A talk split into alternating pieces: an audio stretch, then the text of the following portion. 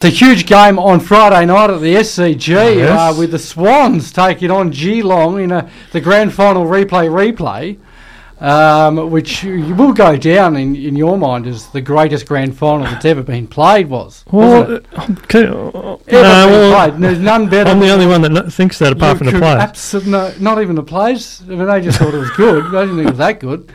I, I you know, uh, Joel Selwood had a nice day. Anyway, um, huge. Yeah, as I said, huge game, and well, weren't the Swans just terrific on the weekend?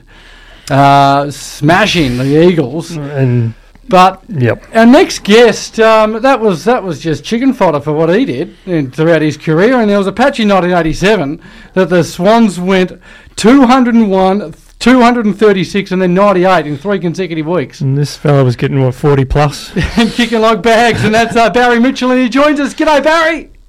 G'day, mate. How are you? Yeah, fantastic, mate. Uh, so good to, to, to chat, especially this week when the Swans uh, brought up another double century at the SCG. But uh, as I said, that's nothing on what you did.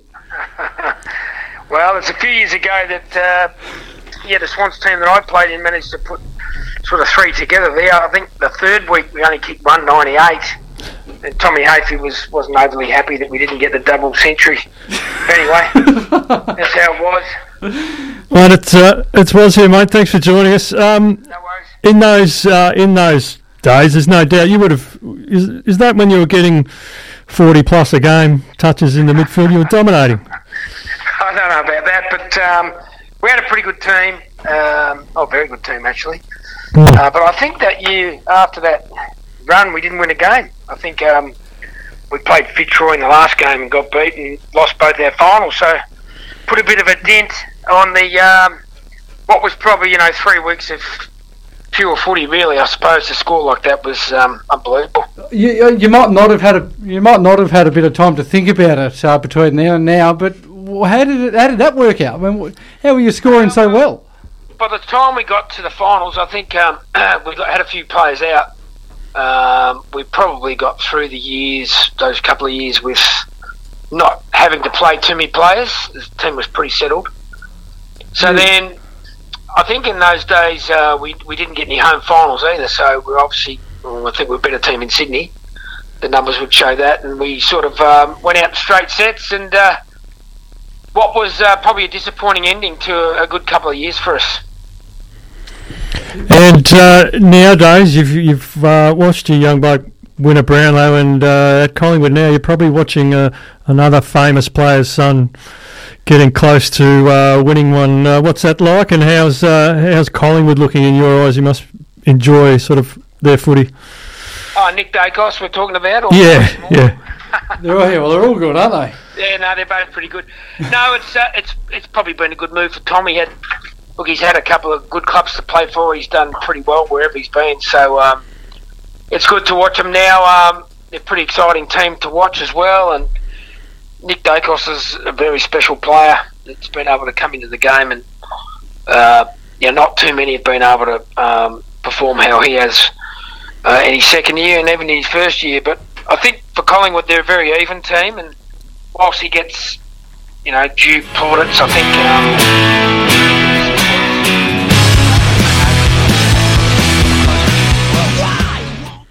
Yeah, and is that? Um, I mean, finals time. That's that's the type of footy too that would, would stand up. I think so. I mean, I think they play with great spirit. Um, you know, probably there's been a couple of times.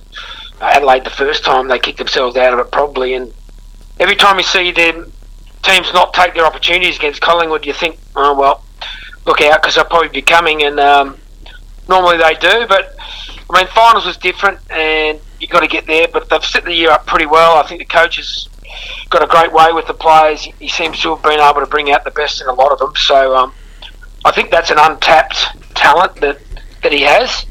I think one thing about being a good, great coach is getting the players to play to the best of their ability and the team to not worry about who gets the. Um, um, and if you see the spirit they play with, I think that's one of the secrets that the probably it's not a secret. It's an obvious thing the club have got. So it's great to watch. It is. It is. I mean, you you you the you're an underrated family. Uh, I feel uh, you you and Tom. I mean, you you had a sensational career, 221 games, and you nearly won all the medals. Um, well, playing state footy though was that just uh, during your time? It would have been at its highest peak, and um, just really good rivalry. What was what was it like playing with the best? Yeah, no, that was good. That was good. I sort of um, came in on the back of obviously Diesel was playing and Gerard Healy, uh, David Murphy. They were probably mainstays by the time I got in. Um, and the other guys that played were, you know, David Bolton was a very good player, a very underrated player. Bernard Toohey was very good. So we actually had, you know, quite a good, um, what you call it, group of players that played. Um, I loved it. Yeah, when I first went to training, um, you know, you have your moments where you pinch yourself. And you know, I love playing with Dale Weightman I mean, when I was a kid, he was my favourite, and then I had to play against him. But worse than that, I had to room with him. That was even harder. a live poster on your wall. yeah, he was a great player. Um, look, he was a lot like Greg Williams, really. Beautifully skilled, tough, obviously smaller, but um, and very aggressive for a little fella.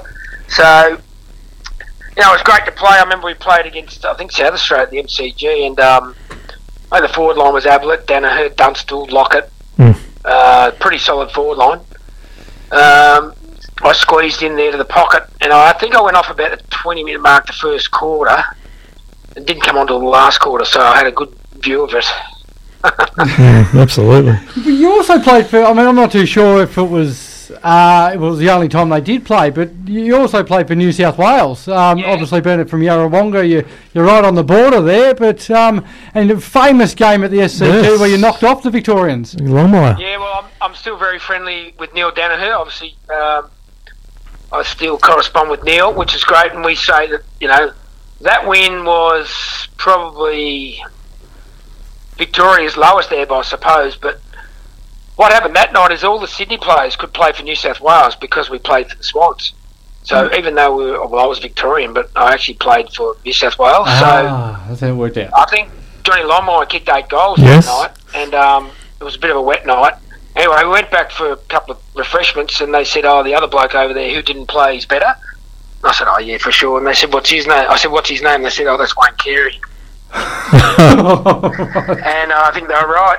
But yeah. uh, it was a great night obviously, and for New South Wales, although although it didn't, um, you know, if it was now, I think it would have much more of a reaction than it was then. But um, it was a muddy night as well, so mm.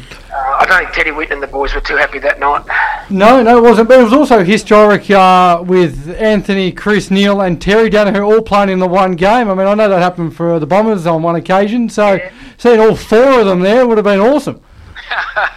yeah, it was great. I mean, they're a great footy family. They're great, great people. Um, they're very engaging and friendly people. Um, so that was great. It, it was funny that um, you know to play in that with those four brothers, to be a part of it with other uh, Swans guys, you know, to beat Victoria at the SCG. It probably was a, a great night. It's not something I look back on, but I can almost remember it now. Now that we talk about it, so always great to look back and to have played with Neil and, and Terry. Um, I played with Anthony at the Swans, of course, and, and Chris. So Chris is probably the unsung hero, but he was a very good player too. And you look back, just see your time at the Swans, um, sort of.